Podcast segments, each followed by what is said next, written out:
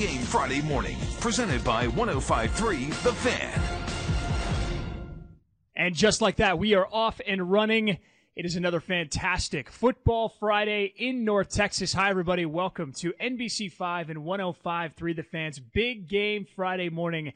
I am NBC5 sports anchor Pat Doney. We have a huge show coming up, getting you ready for the huge matchup between the Dallas Cowboys and the Kansas City Chiefs. We'll have great guests today. USA Today NFL editor Doug Farrar, who is a phenomenal follow on Twitter if you love football. He's going to join us to talk a little Kansas City Chiefs. He had a great breakdown this week talking about why the Chiefs struggle against certain defenses and whether or not we believe the Cowboys are going to present that challenge to Kansas City this weekend.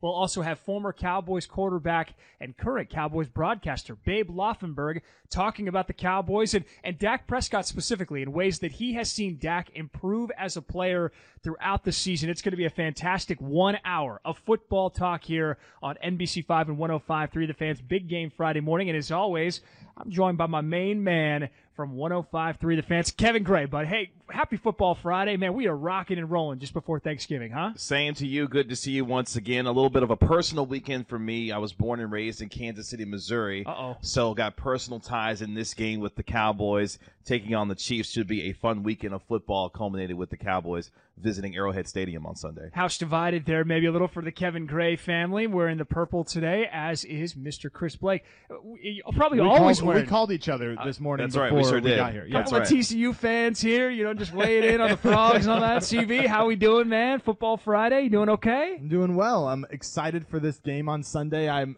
I'm really rooting for like a 55-54 kind of game. Like I just want points everywhere on Sunday. Chris just hates defense. Apparently, he just wants all the offense, all the well, points. with these two offenses, you know, you got to spread the well. You never know with what we saw last week, but I think it's a great place to start because the thing is, is really the Kansas City Chiefs this year have not been that offense, right? I mean, we all just assume that it's going to happen at some point, and then it did last week. I mean, they destroyed the Raiders, but the Raiders did something, and the way that they played them was just like, you have the answers to the test and you've decided to go ahead and not use the answers to the test. I mean, it, it just was a very interesting approach last week that their defensive coordinator, Gus Bradley, decided to use against Patrick Mahomes in this offense.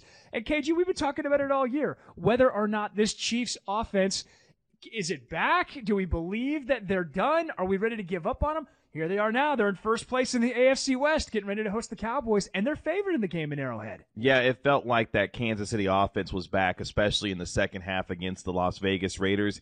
And one thing that the rest of the NFL didn't do when it came to the Kansas City Chiefs when it had the chance to do it was bury the Chiefs. And you allowed them to continue to find life.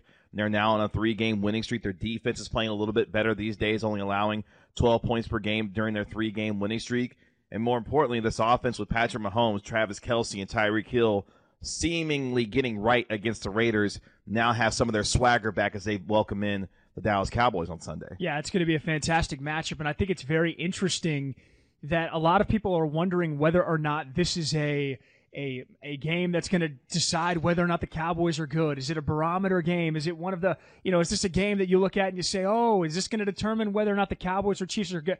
I'm going to go ahead and just let you know. I think the Cowboys are really good, and the Chiefs are probably pretty good. I mean, they're probably better than what they've shown to this point. But here's Dak Prescott and Mike McCarthy discussing whether or not they think that this game is a barometer and really an opportunity for the Cowboys to prove themselves to the rest of the league. Uh, no, not a measuring stick for myself. I mean, I think for this team going into a hostile environment, as you said, playing against a great quarterback, a good offense, a uh, great team. I mean, a team that was um, has been been the team of the last two years or last few years, I'd say, and just uh, knowing how explosive they are, the, the, the star power they have. Um, as I said, going into their environment, it's, it's, a great challenge for us as a team. Challenge for our offense and our communication. Uh, challenge for us to just stand and play in the ups and the downs, and um, just yeah, excited to go. Excited to go into it and um, be a great great atmosphere and ready to yeah ready to go at it. We know where we are, um, and I know where they they want to go. So I mean, you're going to see a clash of two really good football teams Sunday afternoon. Can I tell you something that's a really, really, really hot take right now? Oh. Uh, two really great Titans, he says, getting ready to face off on Sunday afternoon.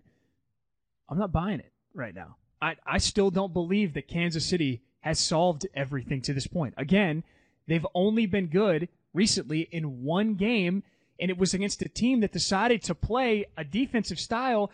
That is the way that Kansas City has destroyed everyone for years the numbers are shocking when you look at, and we're going to talk to Doug Farrar about this in a little bit. When teams play two high defense against the Chiefs, the Chiefs' numbers are like terrible compared to when they play single high defense.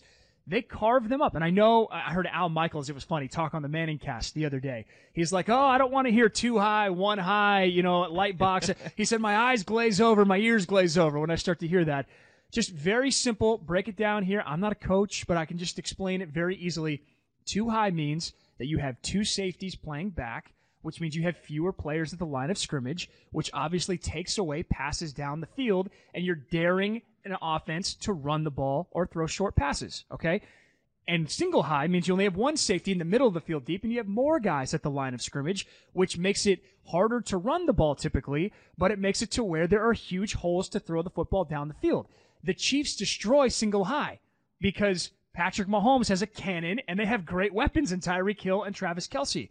When teams play two high and they give that short, you know, field, they allow short passes in the running game to potentially hurt the defense. The Chiefs don't do very well in that because they they want to win with Patrick Mahomes throwing the ball down the field. So he tries to force it in there, and sometimes it works out. This year, nine of his 11 interceptions have come against two high. So I think, KG, that we're looking at a situation where I expect Dan Quinn to do the right thing, right? I mean, I don't think he's going to put his team in a position to fail. I, I think he's going to go out there and put his guys in the position to succeed. And until I see the Chiefs succeed against that way, I, I don't know, man. I'm, I'm not buying. I think the Cowboys are really good, and I think the Chiefs are pretty good, but not so much against this defense. Am I crazy?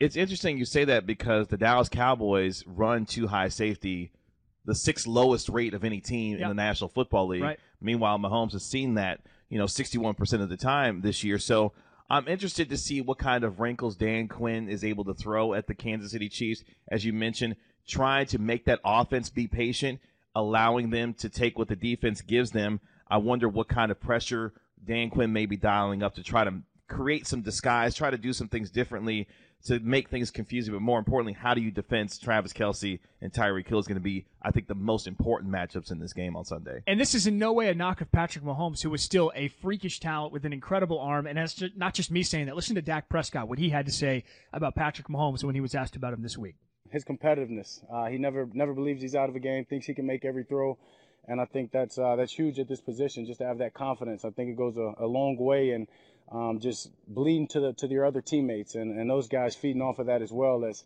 um, it, it's huge, and he's a big time playmaker. He's a, he's a great player. Uh, MVP, obviously, Super Bowl MVP, um, special talent. So the Cowboys currently sit in Football Outsiders DVOA, and if you don't know what DVOA is, I think it's the best analytical number that's out there.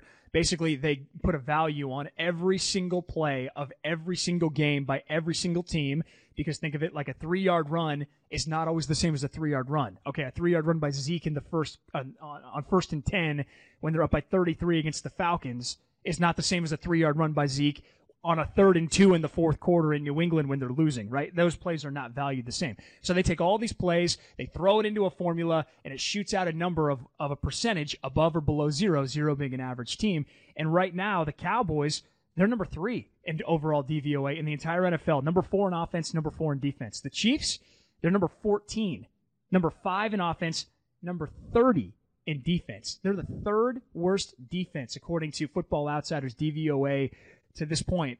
I don't know, man. I, I think it's going to be an amazing atmosphere. I mean, Mike McCarthy said this week he's expecting, you know, the de- it to be 140 decibels on the field. I mean, in Minnesota, he said they were impacted in that game, and it was 120 decibels. So clearly, this is going to be a game that there's a lot of juice, a lot of energy. It's it's going to be awesome. Uh, I thought it was interesting too to hear Patrick Mahomes this week. He was on 610 AM sports radio in Kansas City. He has a weekly show there, and he talked about how much he grew up loving the Dallas Cowboys. Listen to Patrick Mahomes here, the former Whitehouse, Texas native, talking on 610 AM in Kansas City. I was a pretty big Cowboys fan growing up. My dad was a big Cowboys fan, so uh, we went to games and stuff like that. So uh, it'll definitely be cool to be able to play against them. Um, especially with Kansas City, um, the, with the Chiefs being uh, originally the Dallas Texans. I mean, it, it, has a lot of history in this game. Um, and they're obviously a great football team. So it's going to be a, an awesome experience. I'm sure I'll have a lot of family members up at the game, and hopefully they're they're cheering me on and not the other team. Yeah, I think they'll be cheering him on. I mean, come on now, everybody, Kansas City fans, you know, and, and Chiefs. you go to Whitehouse, Texas, there are a lot of Patrick Mahomes jerseys and Chiefs flags flying around. It's kind of Chiefs country in the DFW area near Tyler there. I don't know. Kansas City favored by two and a half. What are you thinking, man? I mean, do you feel like you feel like that's right? I mean, what would you say about the matchup there? Your thoughts in general? Yeah, I would say that's about right. These two teams are about even when you start looking offensively. The Chiefs, number 10 in the NFL in terms of scoring offense. You got the Cowboys, number one in scoring offense, number one total offense in the NFL. You know, while the Kansas City Chiefs aren't sacking the quarterback well this year, defensively they've been getting better. They moved Chris Jones back into the interior where he's best at. You got Melvin Ingram there. You got the human mark removed and Daniel Sorensen at the safety position for Kansas City. Ouch. So they're playing a little bit, you know, playing a little bit better defensively. So I think it's about right given the fact that this game is on the road for the Dallas Cowboys going into a very, very hostile environment where it will be the most difficult place to play this season, I imagine, for the Cowboys. Now, I don't know if I've just been hanging out with Pat too much. Here we go. This this fall, Come on down. but I don't know. I think the Cowboys have a little bit of an edge in this one. The you give three points to the home team, which means they see this game as a toss up, and I don't think these two teams are even. I think the offenses are probably about equal. But if Kansas City can do what it did last week against Las Vegas, but these defenses are nowhere close. The Cowboys defense, if they can force a couple turnovers, which the Chiefs have been prone to this season, and Man, the oh. Cowboys, the Cowboys defense is good enough if they force turnovers. They're not good enough to stop teams on downs. But if they can get a couple turnovers, I think the Cowboys, you know, have a shot to win this game by four or five, you know, somewhere within one score. But you know, they can lose by two points and still cover. I think that this game just feels like we're all just a little nervous to say that they're going to beat the Chiefs because the Chiefs are supposed to be Goliath, right? I mean, it's like we all know what they're capable of, but they haven't really shown that so far. I mean, I really don't think that this Chiefs team is the Chiefs team of old. You know, I mean, little things, small things like Travis Kelce is not requiring as much double team at this point as he used to. Now he had a great game last week, you know, but that was, you know, the Raiders decided, hey, you know what? Every team has had success this season pressing Travis Kelce and getting up on him and forcing him to fight off of press coverage at the line of scrimmage. You know what we're going to do? We're going to give him seven yards and let him come off the, you know, and not be touched, you know. and what did he do? He, he destroyed them, you know. And so, I, I don't know, man. I have a lot of faith in Dan Quinn. I have a lot of faith in this Cowboys team. They have shown an ability to handle adversity. They've been resilient all year long. And you know, some one of our one of our colleagues here at NBC5, Stephen Wright, our operations manager, was asking me. He was like, "So if they win this game, are you saying they're going to win out?" And I said, "No, I, I think they're going to lose at least another game, but it's more likely to me that they lose a game that they get snuck up on a little bit, that they get caught off guard, like Denver." They're not going to be going into this game without any like focus. I mean, They're going to be Yeah. juiced up for this. there's one. no Yeah. doubt. There is there is a zero chance they go into this game with a with a mentality of like, oh well, we're not ready for this one. We're going to be caught off guard by the Kansas City Chiefs in Arrowhead. Mahomes, you know, come on now, this is a bit. Anyway, I, I thought it was an interesting article this week in USA Today from Doug Farrar. He's the NFL editor at USA Today. A great follow on Twitter. And uh, we had a chance to talk about it earlier today, earlier this week, excuse me, here on NBC5 Big Game Friday morning. It's Doug Farrar talking Chiefs and Cowboys. Okay, let us welcome Doug Farrar to the show now. He is the NFL editor at USA Today, does fantastic work, and you can follow him on Twitter at NFL underscore Doug Farrar. Farrar is spelled F A R R A R. Doug, thank you for being a part of Big Game Friday morning and excited to have you on the show today. My pleasure, and uh, yes, it is a big game upcoming. That's for sure. No question about it. And so Doug wrote this week about the Kansas City Chiefs and some of the should we call it problems they've been having on the offensive side of the ball? I mean, when Patrick Mahomes is playing quarterback, I always feel a little hesitant, Doug, to say that it's a problem with the team because it feels like it could snap out at any moment and it's just waiting for old takes exposed to look for a tweet that said that they were done. But at the same point, they have struggled against two high specifically, which is something the Raiders decided for some reason they weren't going to do last week, and you wrote about it. What is it about two high? Why is this such a challenging thing for the Kansas City Chiefs, the mighty, powerful Chiefs offense, that it seems like they just can't solve this problem to this point? Well, the Raiders actually, they're a cover three team. That's Gus Bradley, their offensive coordinator. Gus, I know Gus from his time in Seattle. Gus will run cover three throughout his career.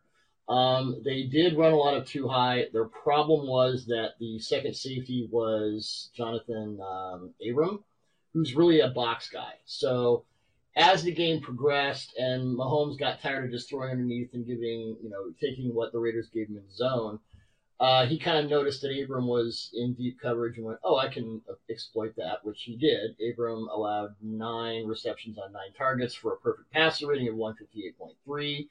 So the Raiders did try two high; they're just not very good at it, and Mahomes is eventually able to exploit that. Um, as far as old takes exposed, uh, I, I, think if you're going to be on that uh, Twitter account, a whole bunch of other people are going to be too, including myself. Mahomes has not played well the first half of the season. And the question now is did he have a favorable matchup against the Raiders, who play a, a, a, defense that really is is good for a guy like that who needs to get back into structure, or have the Chiefs figure some things out? Um, as far as why two high is tough for Mahomes, when you have two high safeties, you can kind of bracket Tyreek Hill, you can bracket Travis Kelce, then you can deal with the other guys. Now, the problem with two high is that you're daring the offense to run, and the Chiefs have not been able to run the ball well. So teams stay in two high, they just hang up there, take away the deep ball, and after a while, Mahomes, and this goes back to his days at Texas Tech, Mahomes will get desperate to make big plays if he can't make them sort of in structure. He starts to go off, you know, off script, and occasionally that's good. Most of the time this year it's been really bad. His interception luck has also been abysmal this season after three years of great injury luck, it's like every little, you know, bop off a receiver's hand goes to the other team. So there have been issues as far as is Mahomes back? Has it been solved? Problems that happen for half a season, you don't look at one game and go, oh, yeah, everything's fine. Dallas presents a lot of interesting challenges that the Raiders didn't. They play a lot of man coverage, they play a lot of match coverage and zone, which means you know, you're you're zoning up the receiver at a certain point. You just go with that receiver wherever he goes. Uh, Mahomes has not been great against that kind of coverage this season. Uh, Dallas is more aggressive on defense. Uh, now the Raiders do have great outside pass rushers. With the Cowboys, you've got um, you've got Parsons outside. You've got Odighizuwa, who's really underrated on the inside. That guy's been a force, and they'll put him outside too. Um, I think another thing that's really come around for the Chiefs is their offensive line. They have five new starters this year. None of their five guys were in the Super Bowl starting. And it takes a while, as you know, to get that line continuity together.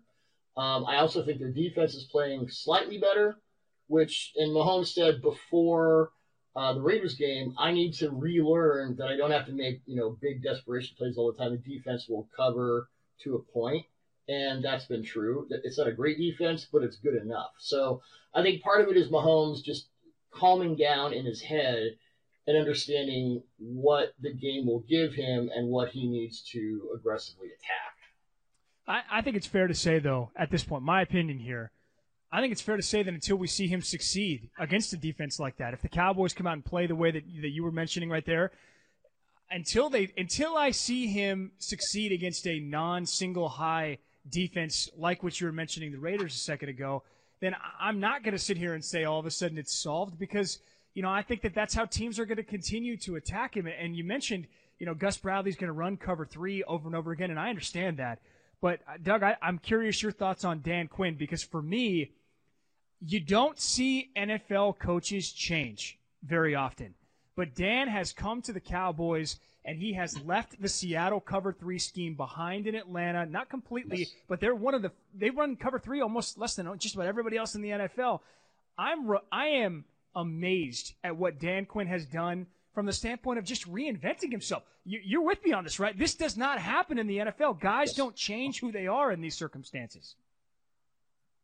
Well, they do. I mean, Belichick has always been legendary for uh, you know game planning for opponent. He's a um, goat for the reason. Yeah, yeah, yeah. He's the goat for a yeah. reason, right? Uh, right. Um, and I, Dan's another guy I know from his time in Seattle, and Dan is always very multiple in his fronts, and he's always very. Dan doesn't have a specific. I'm going to do this no matter what. Um, I think a lot of the problems with Dallas' defense last year with Mike Nolan is Mike came in with his own sort of structure and whether the personnel fitted or not, that's just what he was going to do.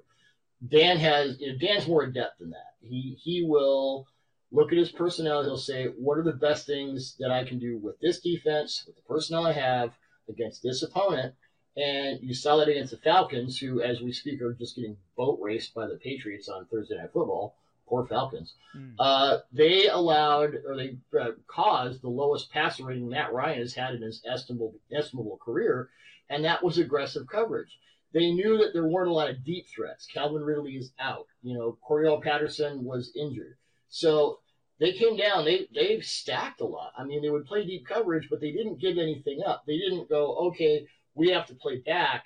They just they came after it. It'll be really interesting, fascinating, in fact, to see do they do, does Dan Quinn and, and his staff believe that they can do that with Mahomes, or do they back off, play the straight two high shell? I think you're going to see some wrinkles. I think it'll be a lot of two high, a lot of two man, two deep safeties, man across the board. He'll play some two match. He will do two high and then spin coverage to single. They do that a lot. They do it very well. So with Dan, there is not one, as you intimated, you know, there's not one specific defensive profile that they have, and they're just going to run that no matter what. I think two man would be a great approach in this game. You know, look at it and say, hey, if Mahomes is going to beat us scrambling, then I'm willing to go down that way. I mean, if that's the reason that you don't win the game is because Patrick Mahomes is able to pick up, you know, some first downs running the football, that's a way that I'm willing to give up some points if I'm the Dallas Cowboys. I wanted to ask you about. They would take that all day. Yeah, exactly right. And, and I wanted to ask you about the the Chiefs defense. You mentioned um, you know, statistically, they haven't been good. I think they're 30th in DVOA right now going into this game. Uh, overall, though, uh, if if I'm Steve Spagnuolo, I might look at this and say, I'm all going guns blazing, you know, run, going crazy, trying to put pressure on Prescott, and it's go big or go home. You disagree? What do you think is the the approach that they would no, go no, in no, this no, way?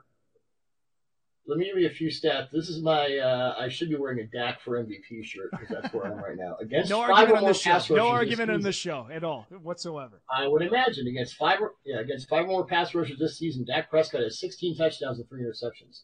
There are five quarterbacks tied for second against the blitz with seven.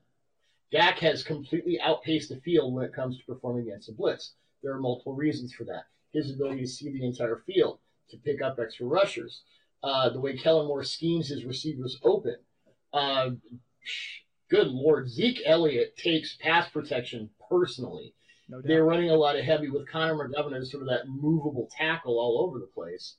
Uh, now the Chiefs have run blitz a, a very a, a, a lot, hundred I believe hundred snaps of blitz this season, hundred pass attempts. They've allowed ten touchdowns with one interception.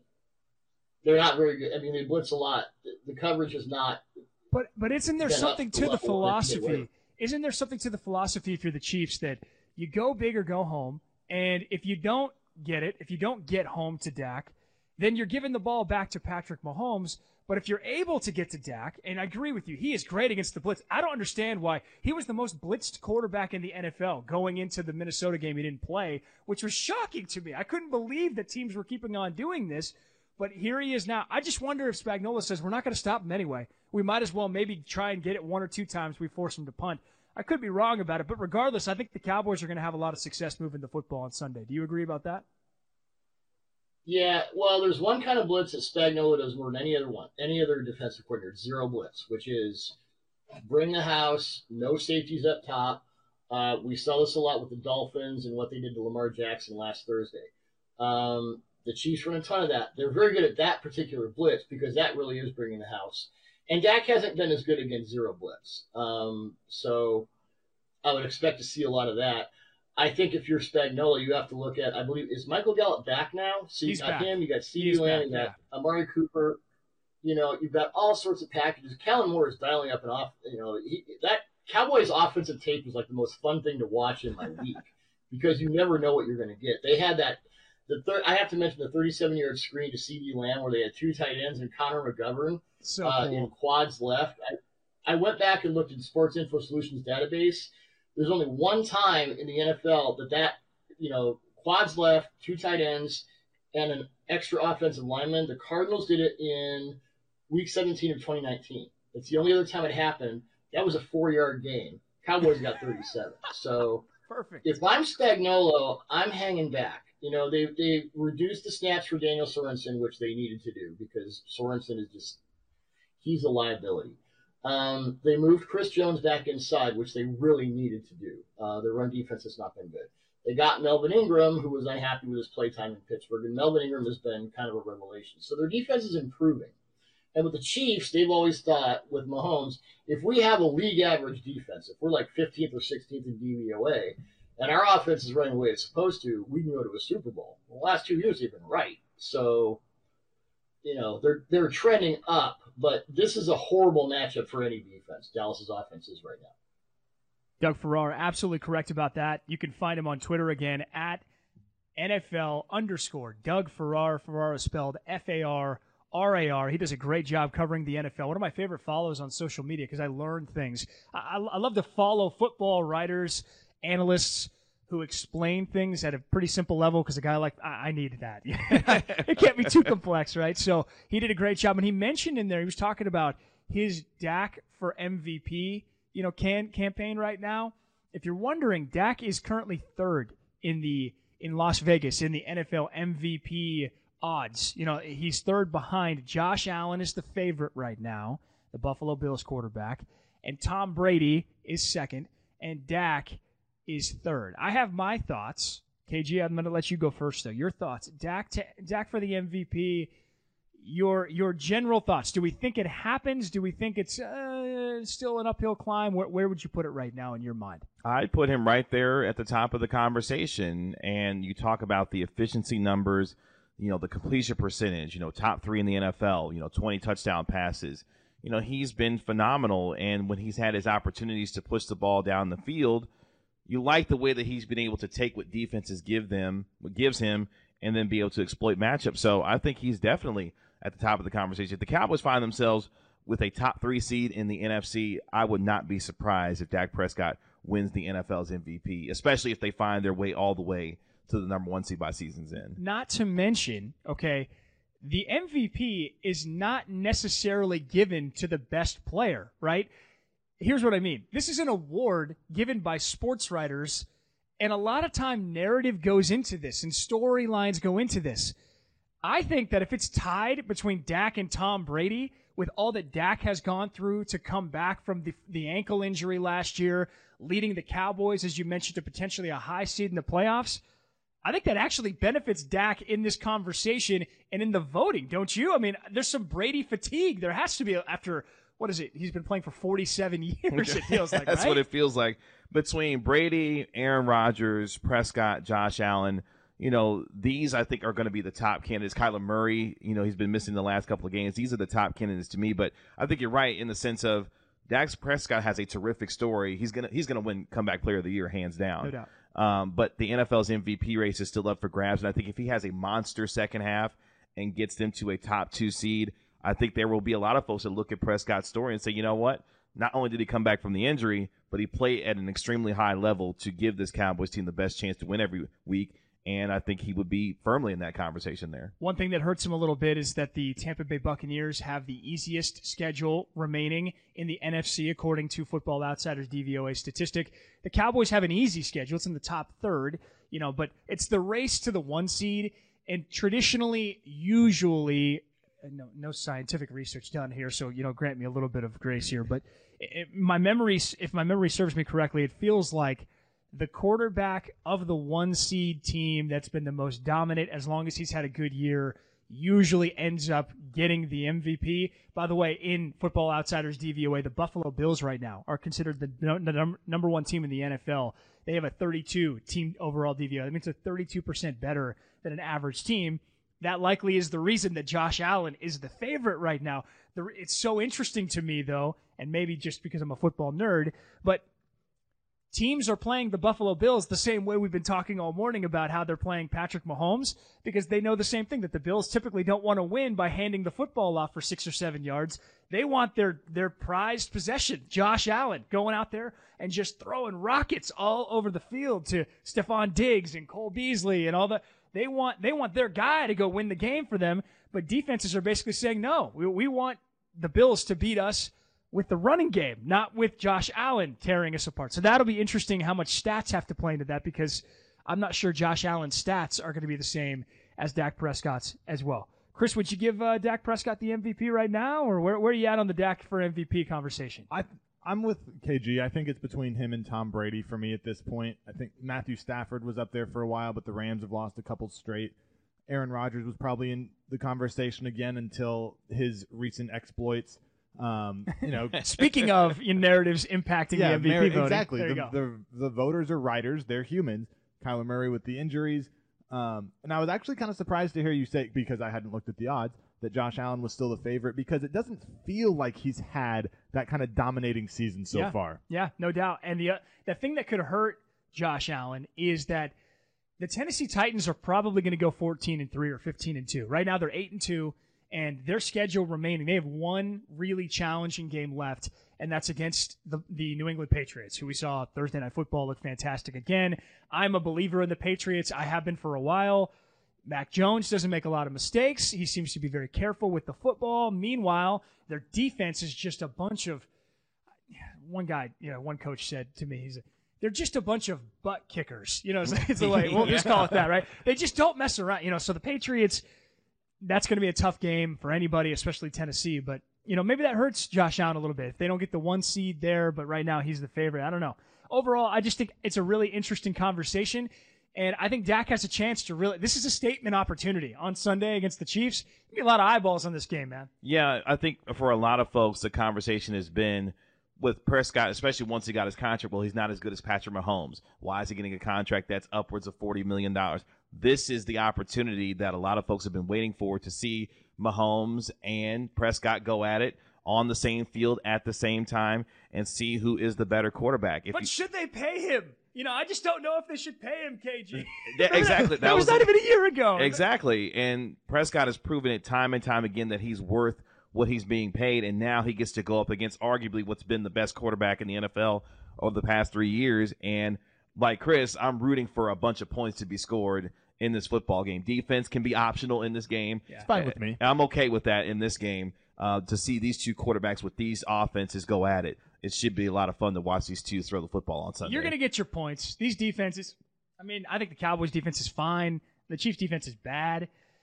I just, I think there's going to be a lot of points scored. It's going to be a fun afternoon. Hey, uh, we had a great opportunity to speak to former Cowboys quarterback. I had the chance to talk to Babe Laufenberg, who's part of the the Cowboys uh, radio network on 105.3 The Fan. He calls the games as an analyst, and great conversation with him uh, about this Cowboys team to this point. It's an opportunity for you all if you're watching on the NBC DFW stream on NBCDFW.com or on our app to see my Christmas tree, which is up way too early in my living room. Here's my conversation with former Cowboys quarterback, current Cowboys broadcaster Babe Laufenberg.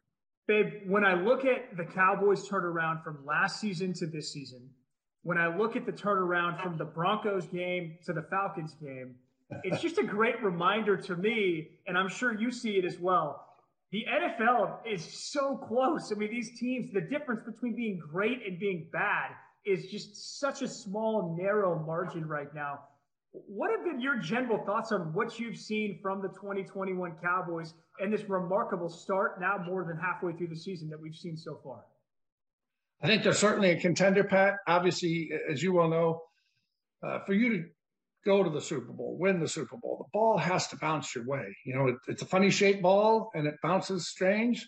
Uh, sometimes it's your year for the ball to bounce your way, and other years it doesn't happen. And you can go back and you can look at New England's championships. Uh, Adam Vinatieri kicking the ball in the snow, the tuck game. Um, the list goes on and on of how the Patriots got there. They weren't always this dominating team. Now they obviously found a way to win it at the end. Uh, the interception uh, against Seattle at the one yard line. Any number of ways they could have lost it.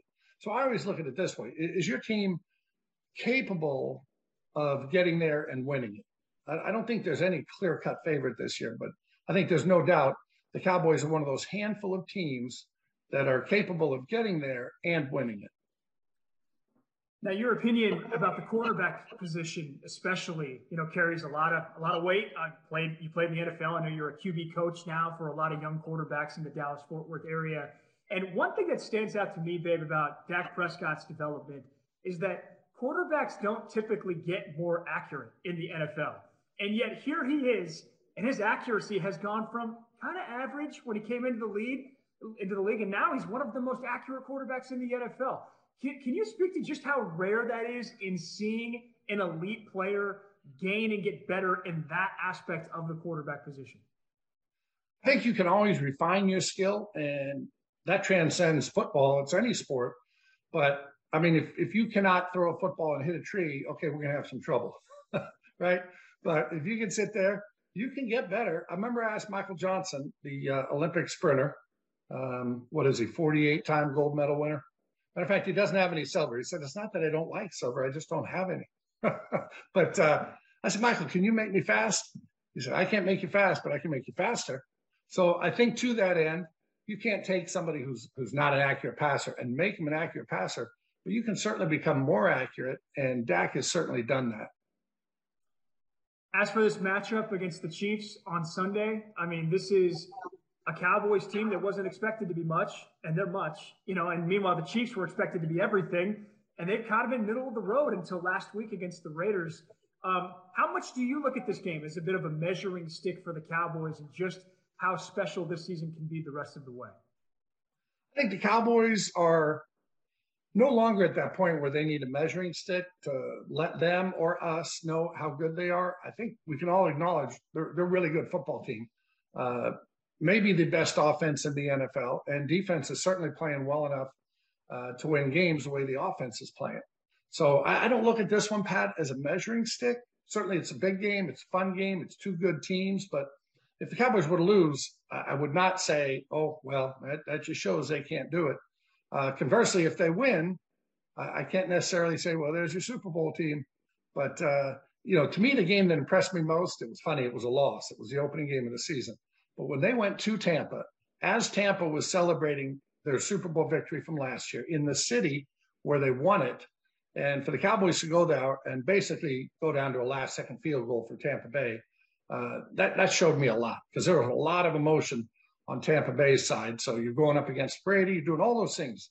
Um, and for them to play the way they did against Tampa, I said, okay, they, they can play with anybody. Yeah, they seem to be responding. You know, every single week, the adversity just about, it doesn't matter. You know, they, they bounce back. Big credit to Mike McCarthy for that. Uh, the final thing I wanted to ask you about was just Micah Parsons, Cowboys rookie linebacker. Man, you know better than a lot, you know, how hard it is to transition from college football to the NFL, the overwhelming nature of trying to make the transition to becoming a pro. For Parsons to be playing different positions at a high level as a rookie and make the impact – he has made to this point. I mean, I'm not crazy, right? This is remarkable what we are seeing from the Cowboys number 11, right? Well, you are crazy, Pat, but it is remarkable. Those can both be true statements. Touche, uh, touche, yes, touche. Yes. Um, yeah, to move him around as a rookie, and and remember, he did not play last year at Penn State. He opted out. He's only got 13 college starts under his belt, which which is unusual for a player taken at that 12th spot in the draft like he was. But for him to be able to maneuver around and play different spots and rush a passer and play linebacker and cover, that's hard because obviously you're not getting the practice time at those things. Whereas a pass rusher, boom, his entire practice is spent basically rushing the passer, right? Now at linebacker, you've got to rush the passer, you've got to play coverage, you've got to play zone, you got to drop in man. So it's a kind of a daunting task, and kudos to him for being able to handle it all a daunting task for sure. Really appreciate Babe Laufenberg from 105.3 The Fans Cowboys broadcast, part of the Cowboys radio network, joining us here, the former Cowboys quarterback. Micah Parsons, is just a phenomenal player to this point. But also, you know, one of the things that's been really good for this Cowboys team recently has been the offensive line. And they've been handled the injuries. They've handled Tyron Smith being out. They've handled La'el Collins being out for a little bit. And I look at it and, I, you know, I say, hey, man, the only question I have is is Connor Williams has not really played great, and, and you think that Connor McGovern might step in and start this week from what you're hearing. It might be graduation day for Connor McGovern wow. to be able to start at the left guard spot. Connor Williams has mentioned 13 penalties, you know, leading the NFL in that category this season. And Connor McGovern's been playing in a lot of different spots, whether it be lining up, you know, at fullback, wide receiver. He's done a lot of different things. And I think this is an opportunity this week. And from what I'm hearing, Connor McGovern may be getting the start on Sunday in place of Connor Williams. So it'll be interesting to see how he works himself into the offensive line, especially with Tyron Smith looking and trending like he's going to be coming back for the Cowboys on Sunday also. But Connor McGovern there at left guard is a lot of things that a lot of Cowboys fans. When are you going to put Connor McGovern there at left guard? Looks like you may get your opportunity to see that on Sunday. Yeah, it's going to be very interesting to watch to see how he takes advantage of that opportunity if he is given the opportunity there at left guard. Uh, all right, every week or just about every week, we do a little segment called "If the Super Bowl Were Today," where we say who we believe, which two teams would play in the Super Bowl if it was happening today. And it seems to change just about every week for good reason because a lot changes in the NFL every single week. Chris Blake, you're going first. What what would be the Super Bowl matchup if the Super Bowl were to be played today?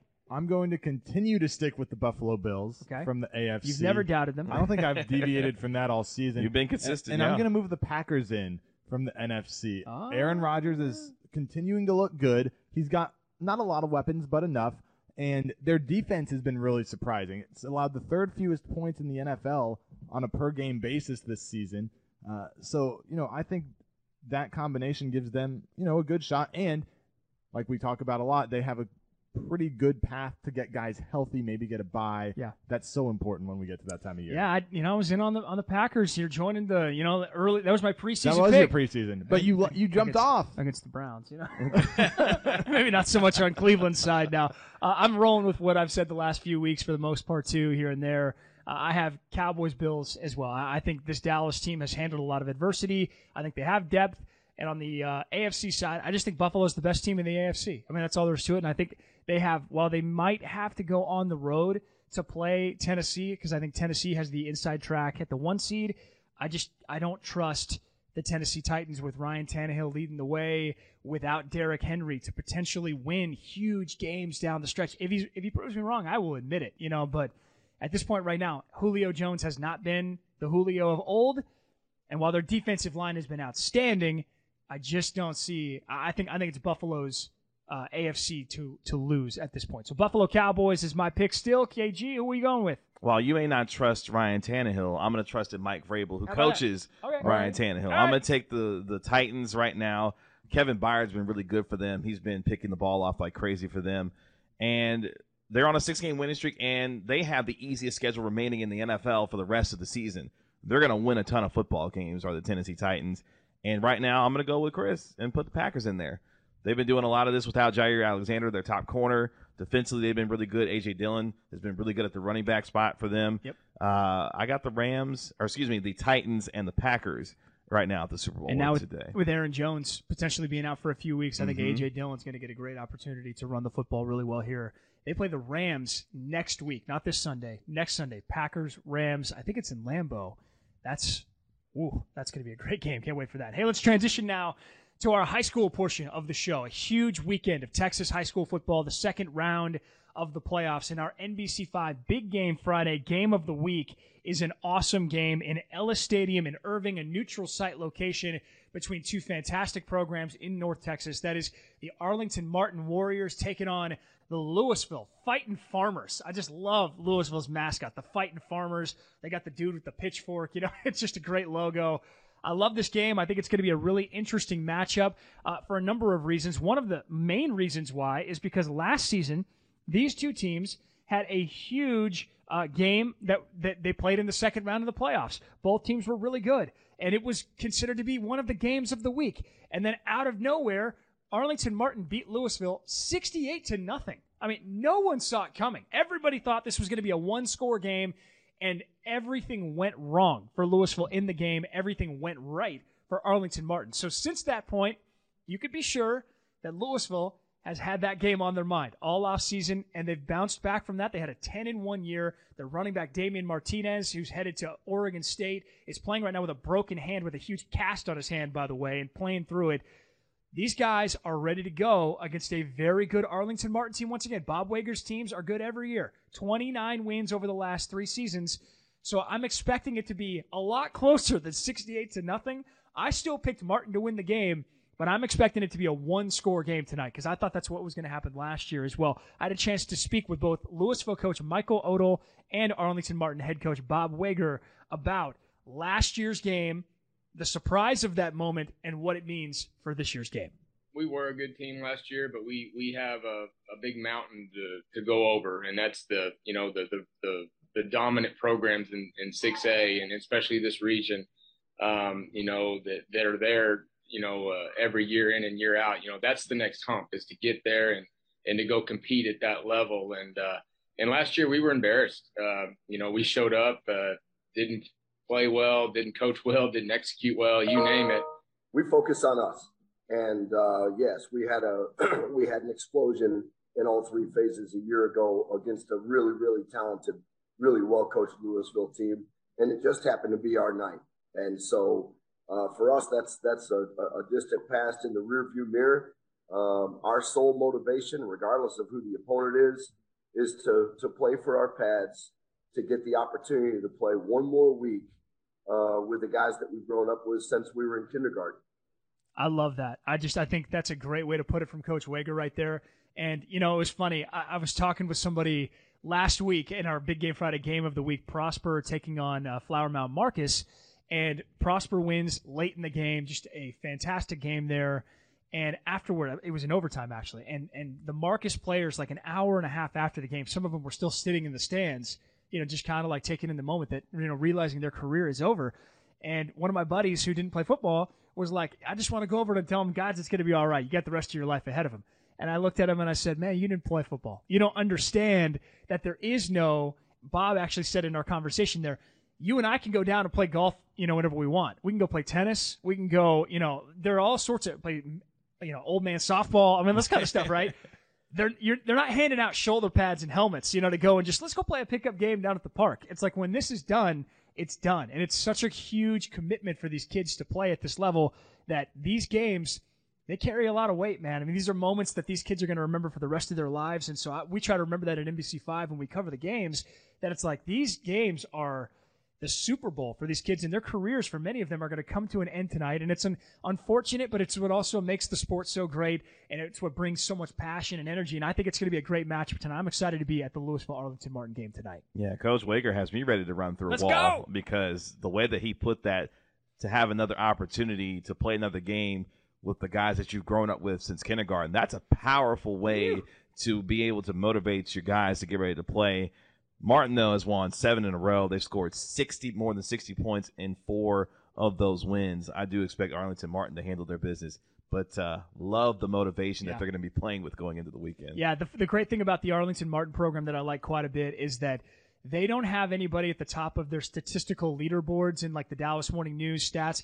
Their quarterback is the very last guy on the page, you know, of like the top 25. No running back, no receiver. None, and the reason why I talked to Bob about it this week, he said it's because we dominate in special teams and the little things in the game. So we play on average with 25 fewer yards on the field on offense because of kick returns, of recovering, you know, blocking punts, things like that. So our guys, we score a ton. We don't give up very many points, but we never have high rushing numbers and high passing numbers because we're starting at midfield where most teams are starting at the 25 or the 30. I thought that was a very interesting uh, approach and way to look at it there. Another fantastic game this weekend. Man, there are a bunch of them. But one of my favorites is going down at Ford Center at the Star in Frisco. Man, what a matchup between Dallas Jesuit and Denton Guyer for the opportunity to move on to the third round of the playoffs. Dallas Jesuit, led by their running back Robert Fitzgerald. He's also a defensive back. He was in studio on the Inside High School Sports Show this past week, getting our MVP bobblehead award. He's going to play DB safety at Northwestern. He's a really bright kid, really good player. And this year, Coach Hickman over there said, Hey, you know, we're thinking about handing the ball off to you. Will you play running back? Sure, coach, no problem. And he's turned into arguably the best two way player in the state at high level football in the state of Texas. He's awesome, but so is Denton Guyer, man. I mean, Rodney Webb has done just such a great job coaching Denton Guyer this year. Their quarterback, Jackson Arnold, is one of the best in the state as a junior. I expect him to be one of the stars of high school football next season. And anytime it's going down at Ford Center, you know it's going to be rocking in that building, too. I, lo- I love that matchup there. An unstoppable force taking on an immovable object. There you go. you know, Jesuit averaging what nearly 45 points per game during their nine-game winning streak. Denton Guyer though has held seven opponents to 17 points or less this season. Intercepted Nick Evers five times, and not look. And they're not afraid to make house calls either when it comes to picking out the football and taking it in to the end zone. This should be a lot of fun in this game. I'm gonna take Jesuit though in this game. Oh, yeah, Going with the upset. I am gonna Yeah. go with the upset. You mentioned yeah. those pick sixes last week. By the way, Mhm. can't remember the last name. I apologize to the family. Okay, but it was twin brothers. Both had a pick six. They're twins on the in the same defensive backfield at Denton Guyer, and in the same playoff game, they each had a pick six in the game. How cool is that? I thought that was awesome. Uh, finally, an- another awesome game. Again, we could do ten of these games right now, but Uh, huge game on Saturday at Globe Life Field between Rockwall, the Yellow Jackets, taking on DeSoto. Rockwall led by their quarterback, Braedyn Locke, who's headed to Mississippi State, putting up huge numbers once again. You know, really, though, some, you know, the theme of the day has been two high, right? And we've been talking about that. A lot of teams are doing that to Rockwall. We had Braedyn in studio a few weeks ago, and he said he's had to be okay with handing the ball off. And, well, you're going to give us eight yards, we're going to take it, you know? And so he hasn't thrown for as many yards. He's still been just as dominant but he's going against a very, very tough team in the in the DeSoto Eagles.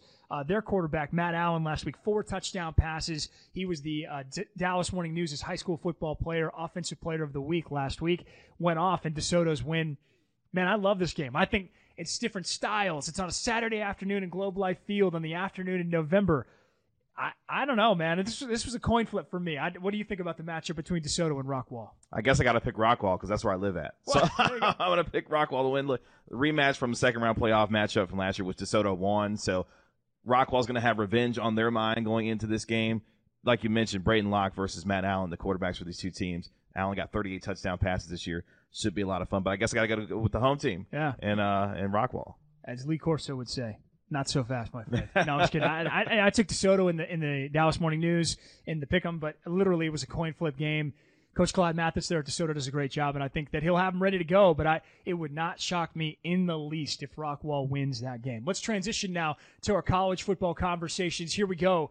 TCU trying to bounce back after getting rocked last week, and unfortunately for them, their easy game on the schedule, Chris, is Kansas. Here, wait a second.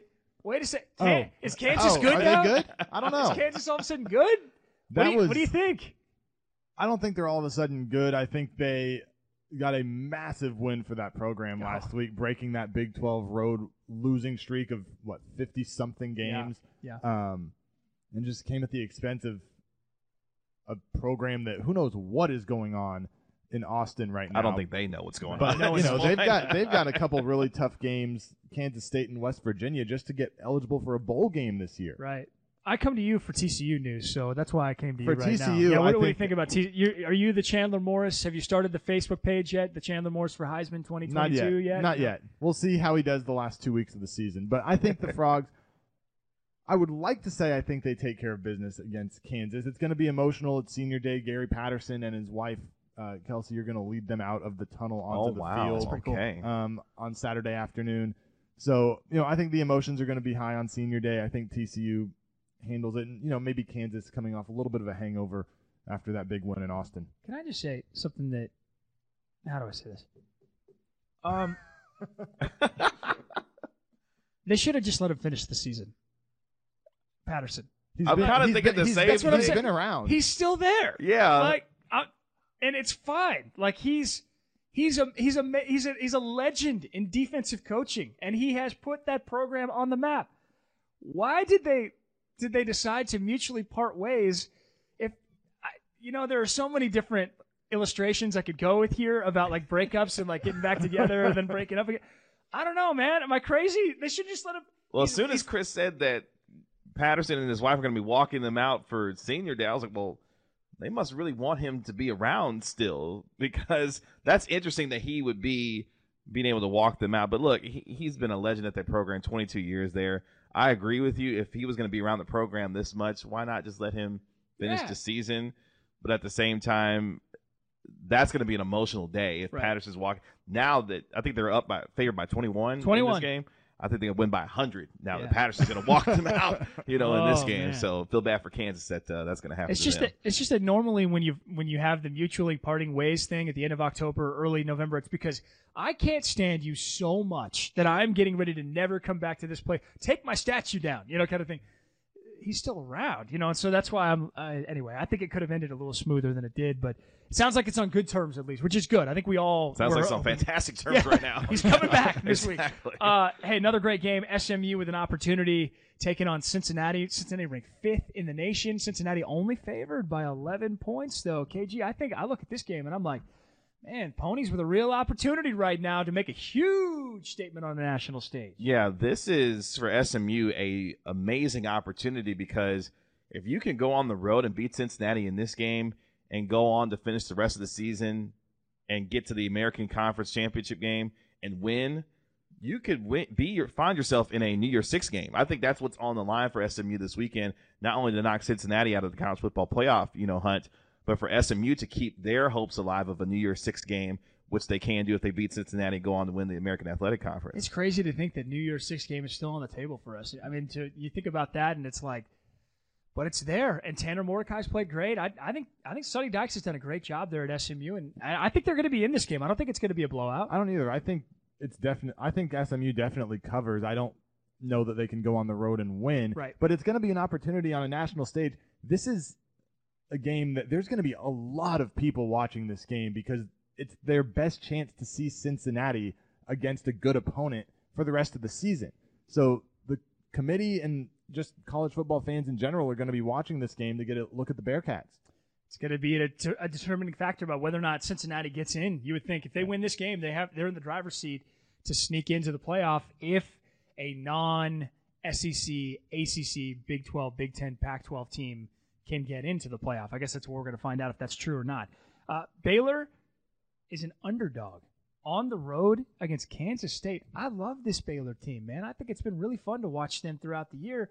I don't understand why they're an underdog against Kansas State. That doesn't make sense to me. If I had a lock of the week, I would I'd make Baylor my lock of the week right now. Yeah, not sure why they're an underdog because they should be able to handle their business on the road against K State. Now, yeah. their only two losses this year have come on the road to Oklahoma State and, of course, Chris Blake's TCU Horn Frogs. So Baylor has their work cut out for them, but they should be able to win in Manhattan this weekend. You like Baylor's chances? I do. I mean, they've won four, or Kansas.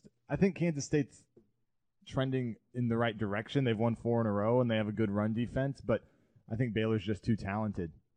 Too talented. We'll see. Speaking of talent, that questions about it. How about the Oklahoma Sooners only favored by three and a half points at home? All of this, Spencer Rattler, Caleb Williams, like what's going on? Lincoln Riley's upset that people are kicking field goals late and that you know the code. And, uh, I, what is this baseball? I mean, like you know, the the unwritten rules of the game. Do we have that going on here? Don't don't run the field on the field early. I mean, man, I don't know. It's just kind of a weird vibe coming from Norman, Oklahoma these days, isn't it? I think Iowa State is catching Oklahoma on the wrong weekend because Uh-oh. I think they got a, a lot of frustration uh, to get out after what happened to them last week, and of course Lincoln Riley dealing with rumors that he could be potentially, you know, a head coaching candidate for LSU you know, I think there's a lot of frustration in Norman that, uh, fortunately, Iowa State will have it taken out on them this weekend. Could go either way, though, right? I mean, it could go either way I on that. it It could it could be the right weekend or it, or the wrong weekend, or it could be the right one. You know, with distractions and all Mhm. that. I don't know, man. It- Iowa interesting. State's a talented team. They've been playing a lot better since they got off to a rough start. I know they had a bad loss at Texas Tech last week, but I still think it's a talented team with a veteran running back and a veteran quarterback. Kind of poetic justice for Spencer Rattler. You go from the crowd chanting Caleb Williams' name at home to last week wanting him back on Yeah. the field. So Fan As is the short world for turns all in over the place. fan is short for fanatic, you know, as we all know. right. Real quick, too, last game, Big 12 local ties. Oklahoma State taking on Texas Tech. Texas Tech kicked that 62 yard field goal to win last week. What a fantastic finish. Do either of you know, KG, you first, the longest field goal in college football history? How long and who hit it? No, I have no idea. Uh, Chris? was it that one? It was Oh, not. okay. I thought I looked it up thought, because- I thought you were tricking. This us. just just setting us I up. looked it up because I thought it might have been that one. S some dude, I can't remember his name right now. I apologize. In the 1970s, I think it was 1976, at Abilene Christian, hit a Oh. 69 yard field goal. Wow. The longest, and there's Wow. video. It's that flickering, like, brrr, you know, shot. And I watched it, and I'm like, What was That- the wind that day? that is the big question. The wind had to be at his back for a kick like that in Abilene. All right, we have one minute left in the show. Real quick, KGU first. The best thing you saw all week. It could be football, it could be non-football. What's the best thing you saw all week, buddy? Shohei Ohtani, the unanimous American League MVP. Pretty cool. What he did pitching and hitting this year, phenomenal stuff. No doubt. Chris Blake, your favorite thing that you saw all week was I'm going holiday related. Okay. I like all these stores doing the early Black Friday thing. So to prevent the mad rush on Fridays, give employees a chance to, you know, have Thanksgiving at Look at home on Thursday man. and Friday. You know. What a nice guy. Yeah, hey, speaking go. of nice guys, my favorite thing I saw all week was two things. It was hearing Kevin Gray fill in wonderfully for Shan Shariff I on appreciate that, 105.3 man. Fan Thank this you. week. Did a great job this week, man. And then seeing Chris Blake with his fiance's photos, engagement pictures. I mean, Yeah. just Lindsay, correct? Yes. Yeah. Hey, congratulations, man! Congratulations, Photos man. turned out great. You know, I mean, even though you were in them, and I thought it was it You was know, okay. that's, you know, that's to the detriment of everybody, but we made it. I know you made it through. Hey, real quick, final thoughts. Did the Dallas Cowboys win on Sunday? KG, you first. Go. Yes. Close. Close by field goal. Okay. All right, Chris. What do you think? Close as well. Not willing to go as close as a field goal within a touchdown. within a touchdown, though. I think it's going to be awesome. I think it's going to be a great game. I cannot wait to see what happens between the Dallas Cowboys and Kansas City Chiefs on Sunday in Arrowhead. We'll recap it all on NBC5 Big Game Sunday night that night. And then if you want high school football talk, be sure to check out Big Game Friday throughout the day today on NBC5. And then at 6:30 p.m. it's Inside High School Sports every Saturday, 6:30 p.m. on NBC5 as well. For Kevin Gray, Chris Blake, I'm Pat Doney. Enjoy the football weekend, everybody. Thank you for watching NBC5 and 105.3 The Fans Big Game Friday morning.